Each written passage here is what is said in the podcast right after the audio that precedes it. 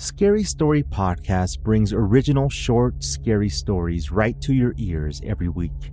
Like Dead of Night, the story of a man who moves into a new apartment building only to discover its sinister foundation. Or another recent one, The Delivery, where a man discovers a family secret hidden in plain sight. Have you ever listened to a scary story that lingers as if it reminds you of a long lost memory? My name is Edwin Covarrubias, host and writer over at Scary Story Podcast, where every episode brings you a short, original scary story every week.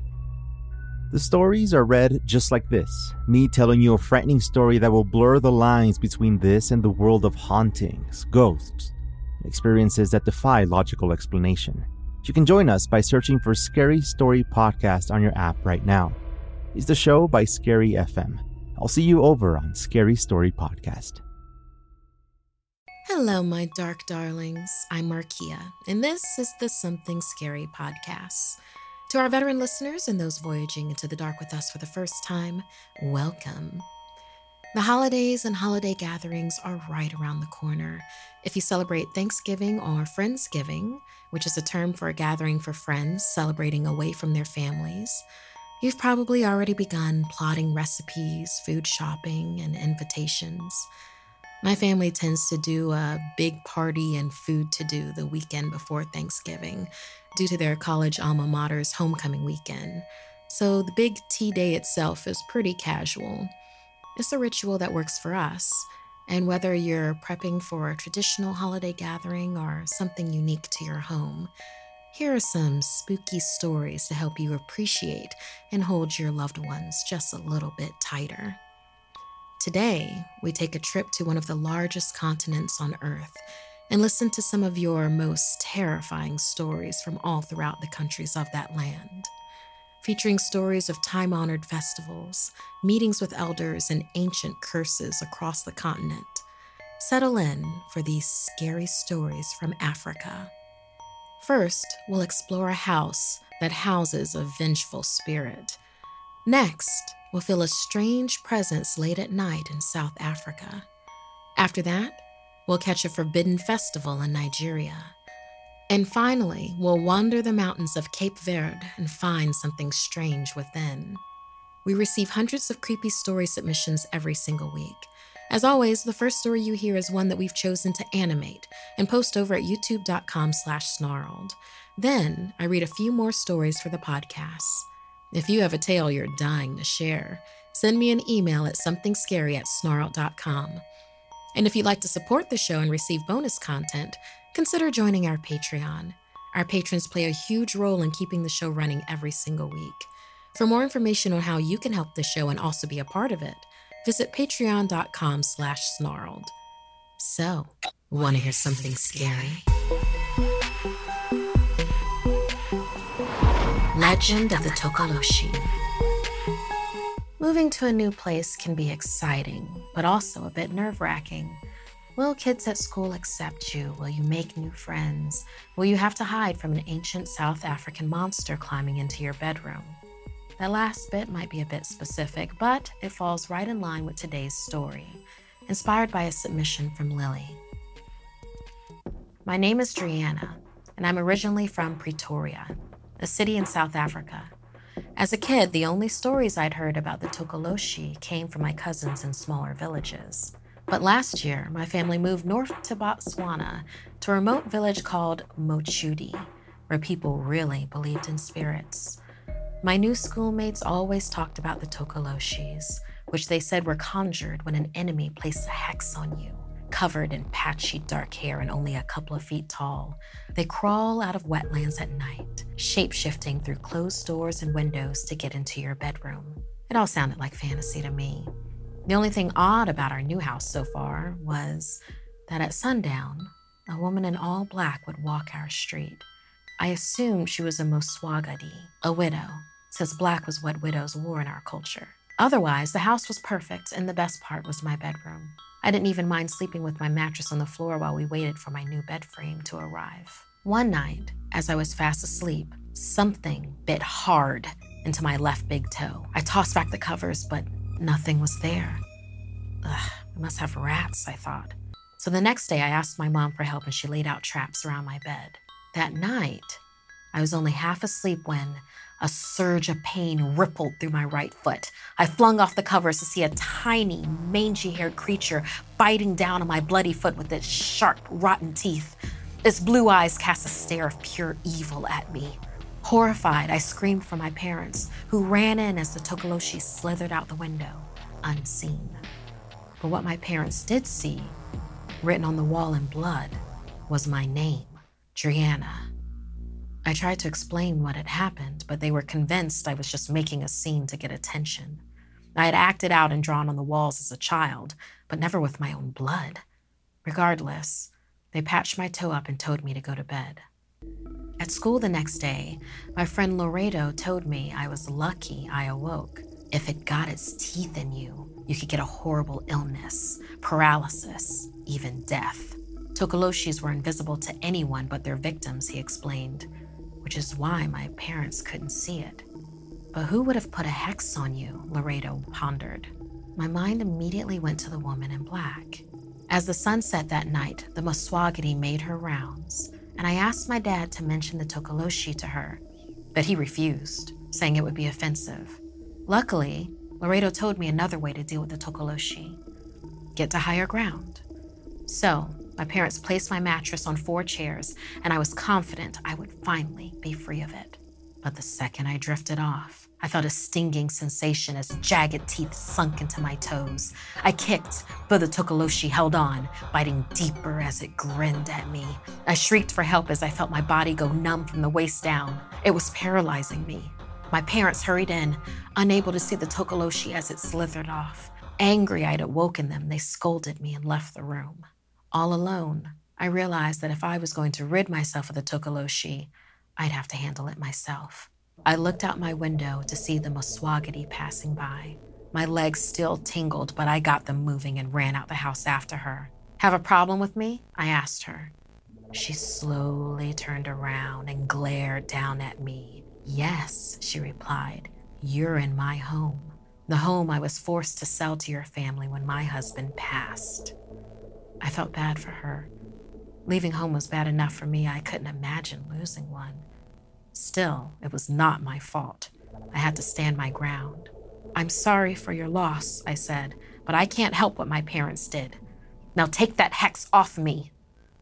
The Maswagadi grinned and said, If that's what you wish. As I returned home and got into bed, it felt like the curse was lifted. I laid back when horrific cries came from my parents' bedroom. I ran in to see my parents' feet being shredded by something invisible. I froze in shock, realizing the awful truth.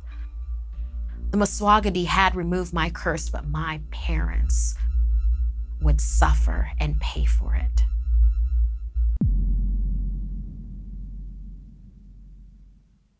Angi has made it easier than ever to connect with skilled professionals to get all your jobs done well. If you own a home, you know how much work it can take, whether it's everyday maintenance and repairs or making dream projects a reality. It can be hard just to know where to start, but now all you need to do is Angi that and find a skilled local pro who will deliver the quality and expertise you need. Angi has over 20 years of home service experience and they've combined it with new tools to simplify the whole process. Bring them your project online or with the Angi app, answer a few questions and Angi can handle the rest from start to finish or help you compare quotes from multiple pros and connect instantly, which means you can take care of just about any home project in just a few taps. Because when it comes to getting the most out of your home, you can do this when you Angi that. Download the free Angi mobile app today or visit Angi.com. That's A-N-G-I dot com. Ever stay up late and notice strange things by your window? Or maybe a weird sensation crawling on your body? Then this next story will be all too familiar. Settle in for this horrifying account of a late night inspired by MK. It had been a couple of months, but I still wasn't over the death of my grandparents. It was weird to put into words. I had barely known them, and we hadn't actually interacted that much. And yet now it feels like something has left my life that I can never get back. Maybe that's what kept me awake that night. I was watching TV really late, just using it to distract myself, I guess. Occasionally, I'd drift off into sleep, then wake up again at whatever was on. This time, though, I awoke to the jarring image of static on the monitor. That was weird. I thought something was always on on this channel. I tried to get up to switch it off, but I couldn't. I was awake, my eyes were open, but my body would not move. It was as if my body had just turned off. I had read online about sleep paralysis before. Was that what this was? If so, it was horrible. I started panting through my nose, and a low moan left my lips, but that was it. All I could do was look around the room. Then someone passed by the window. It was close to the outside of my periphery, a shadow passing by, someone outside of our house this late at night, heading to the front door. Still unable to move, I watched as the knob twisted. Relieved, I remembered that we had locked it earlier. There was a pause. Then the knob was violently twisted again. There was a slam on the door. I prayed that my parents would hear it and wake up, but I heard nothing from further in the house. And there was quiet on the other side of the door as well. Then rustling as whoever was there started moving to the back of the house. Was that locked? Sometimes we forget to lock the back door. I tried to move again, but it was no use. The only sounds were the static from the TV, my panicked breathing, and then the slow slide of the sliding glass door at the back of the house being slid open.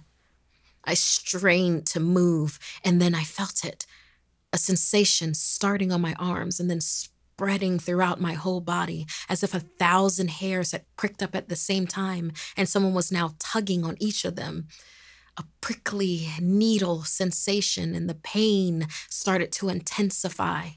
With my locked, limited vision, I watched horrified as the skin on my hands began to physically bubble up. It was like a thousand fire ants biting underneath my skin. I tried to scream, to grunt, to force my body to get up, but I was still stuck, paralyzed on the couch. The pain ratcheted up higher and higher. I was nauseous with tears streaming down my face. And then suddenly, I was free. Exploding up from the couch, I rubbed my hands over my skin, retching. I ran to the kitchen faucet and splashed cold water on my arms, my face, gulping the water down while shuddering, trying to regain control. Then I remembered wait, did someone come in through the back door? Spinning quickly around, I became lightheaded. I shot my hands toward the kitchen counter, missed it, and fell hard with a thud onto the floor. Gasping, I sat up in my bed. Sunlight shining on my face.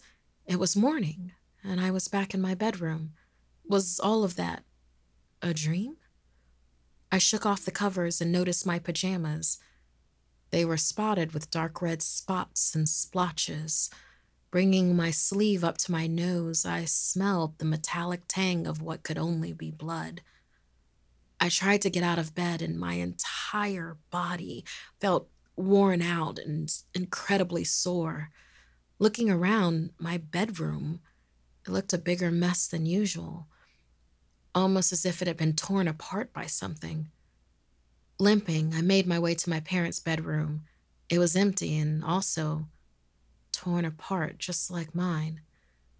I groaned as I carefully took the stairs down to the first floor, and that's where I found my mom and dad. They were patching each other up. A first aid kit was open on the kitchen counter, bandage wrappers and ointment out on the counter. We had been attacked somehow in the night. The living room and dining room were also in shambles. I croaked a greeting and was surprised to see my mom snatch a knife from the counter and whirl around, pointing it at me. But when they saw the panicked look on my face, they relaxed and rushed to hug me. We're so glad you're back, MK. It was a rough night, my mom said as she embraced me. What in the world had happened? I asked, then told them about that all too real dream that I had. It had been a dream, right? My parents worriedly looked at each other. There was a long, pregnant pause. Then my dad started to explain. We didn't want you to know, MK, but your grandparents were deep into the wrong sides of witchcraft. They didn't plan to pass on in peace. They had made sure that avenues would stay open to them in case something happened to them because they were always determined to come back. My mom told me that when I was a baby, my grandparents would volunteer to babysit me but during those times, they had also prepped me using dark rituals. They had planned to use my body as a vessel to enter from the afterlife, for both of them to possess and control. The process of taking over my body would be messy and dangerous, but they had had the time and did not expect to be gone forever. My parents had their suspicions of what was happening when I had gotten older, and they were devastated. They had fought back against my grandparents, banning them from ever coming near me again. But unfortunately, by that time, most of the rituals had been completed before they had realized what was going on. Just then, our town's priest walked through the open front door, arms laden with vials of water, religious symbols, carrying a bag filled with what looked like more of the same. He tensed up when he spotted me, wildly looking over at my parents, and then relaxed when my mom shook her head at him and smiled at me and took my hand. You got me good last night, MK, he mentioned, pointing to a gash on his forehead. The priest explained that my grandparents' spirits had returned and possessed me last night, using a dream ritual that they had embedded within me when I was a child. During last night's possession, my grandparents had used my body to take out their wrath on our home and on my parents. While my dad had finally managed to hold me, to hold them down, my mom had run to get the town priest, and together the three of them had managed to cast them out. I was astounded, shocked, and frightened. But that's it, right? I said. They were stopped right? So everything should be fine now. I trailed off as the priest shook his head and started setting out the religious supplies that he had brought with him. Glancing at me, he sadly said that yes, I had survived the first night of my possession, but there would be many more until all doors that my grandparents had opened within me for themselves were closed. Then and only then would they be out of my body, and it would be my own once again.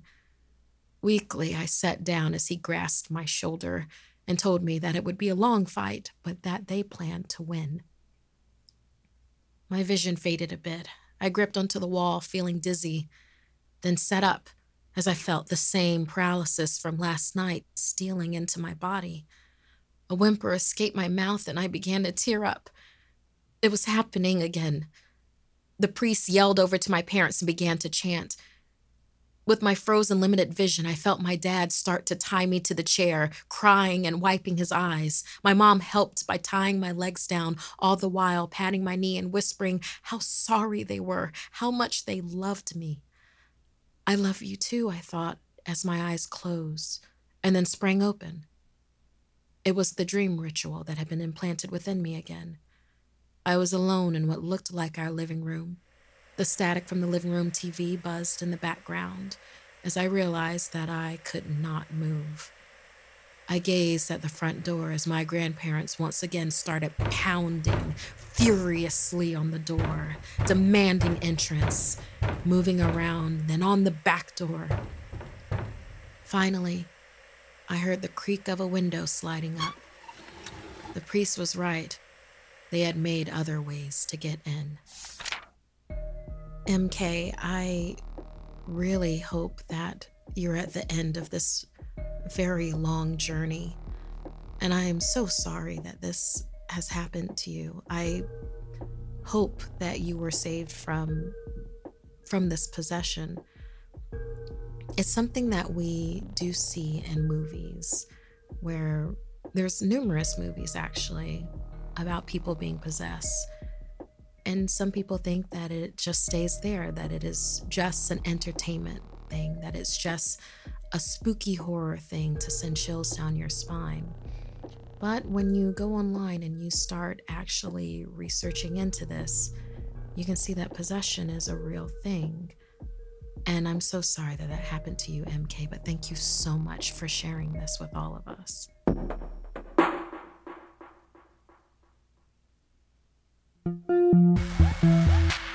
Traditions and rules are not something that are easily broken, but a child's curiosity knows no bounds, which leads to our next story, inspired by Femi from Nigeria.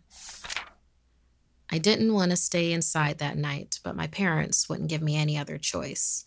Today, there was going to be an Oro festival in our small town in Nigeria. An important elder had died earlier that day, and tonight everyone around town was rushing to get the festivities started. However, women and children were forbidden to watch the ceremony. Seeing as I was both, I wasn't able to go, no matter how much I wanted to see. So I stayed in my room that night, drawing in my sketchbook. I could hear the distant beating of the drums as they passed the neighborhood and approached along the street past my house. The loud drums beat rhythmically right outside. I felt the floorboards resonate with that beat, and I decided I could take a quick peek. I snuck out the back door and climbed up on my fence. There, in the middle of the street, they rolled a cart with a white sheet on it. Underneath, I believe it was the body of the elder. Drummers followed behind. Everyone was in masks, rhythmically dancing along to the steady beat of the drums. Just then, one of the dancers stopped. Its smiling mask turned and seemed to stare right at me. Then it rose its hand and pointed at me. I dropped from the fence and sprinted back into my bedroom. My heart was beating out of my chest. It felt like the whole procession might have just stopped. They knew what I did. Shaking, I threw the covers over my head and tried to slow down my breathing. Then I heard the drums start up again. Soon they grew quieter as they took the road and left my neighborhood. Breathing deeply, I sat up and removed my covers, just in time to watch as my closet door slowly creaked open. It made a squeaky whine as it opened fully, revealing a dark expanse. Suddenly, a slender, pale hand gripped the closet door and pulled itself out. A creature unfurled. It looked white and sickly, with legs similar to a goat's, but with no fur, and it carried a bloody mass in its arms. Atop its neck was an oro mask. Reaching up with its slender, pale hand, it reached up and pulled it off to reveal nothing. Where a face should have been was a leaky stump.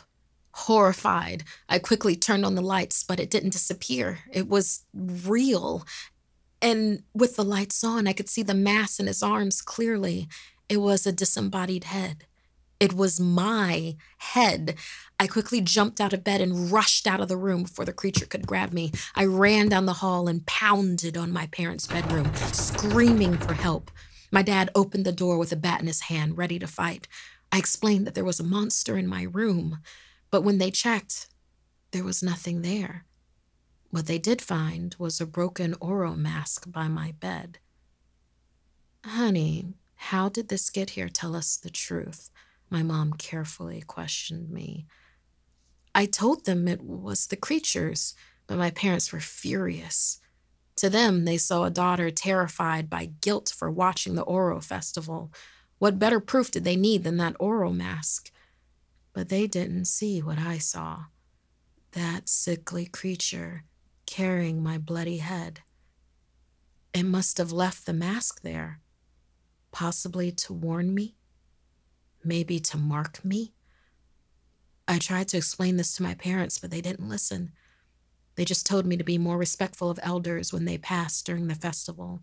What could I do but nod and go back to my bed? In the morning, I found the broken mask in the trash. My parents didn't want me messing with it anymore, so they had tossed it. Just in case, I swiped the mask and burned it with some trash outside. I hoped that by destroying the mask, that would ward off the creature, but I don't know. I can't be sure. Every night now, I watch my closet door. Nothing else has come out of it so far, but I have to be ready. I have to stay vigilant. I stay awake most nights because maybe that creature might come to take my head.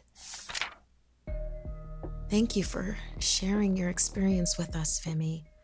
I know that it can be especially terrifying when we do things that we're told not to do, and then put that together with also having an experience of that closet door and what could be waiting for you within it. I think more than likely burning the mask was probably the best possible thing that you did and I and I feel that that is what has kept you safe from this creature. I've read stories in the past that when relics or things such as this are left behind, if they're destroyed or sanctified, then that ends your connection with that creature. So, personally, I do believe that you are safe, but if you don't feel safe, I. I recommend you bringing it back up to your parents. I know that can be a difficult conversation, but better to be safe than sorry.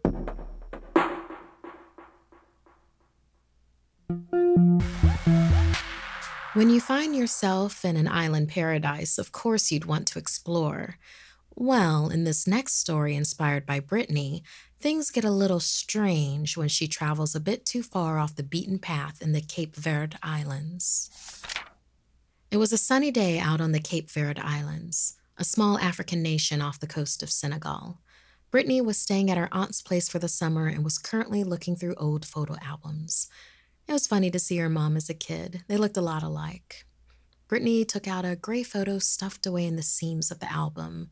There was an older woman standing next to her mother. Who was this woman? Suddenly, Brittany's aunt called out to her. She needed help getting the chickens back into their coop. Brittany beamed and ran into the field, chasing the chickens around. It was a fun part of the day.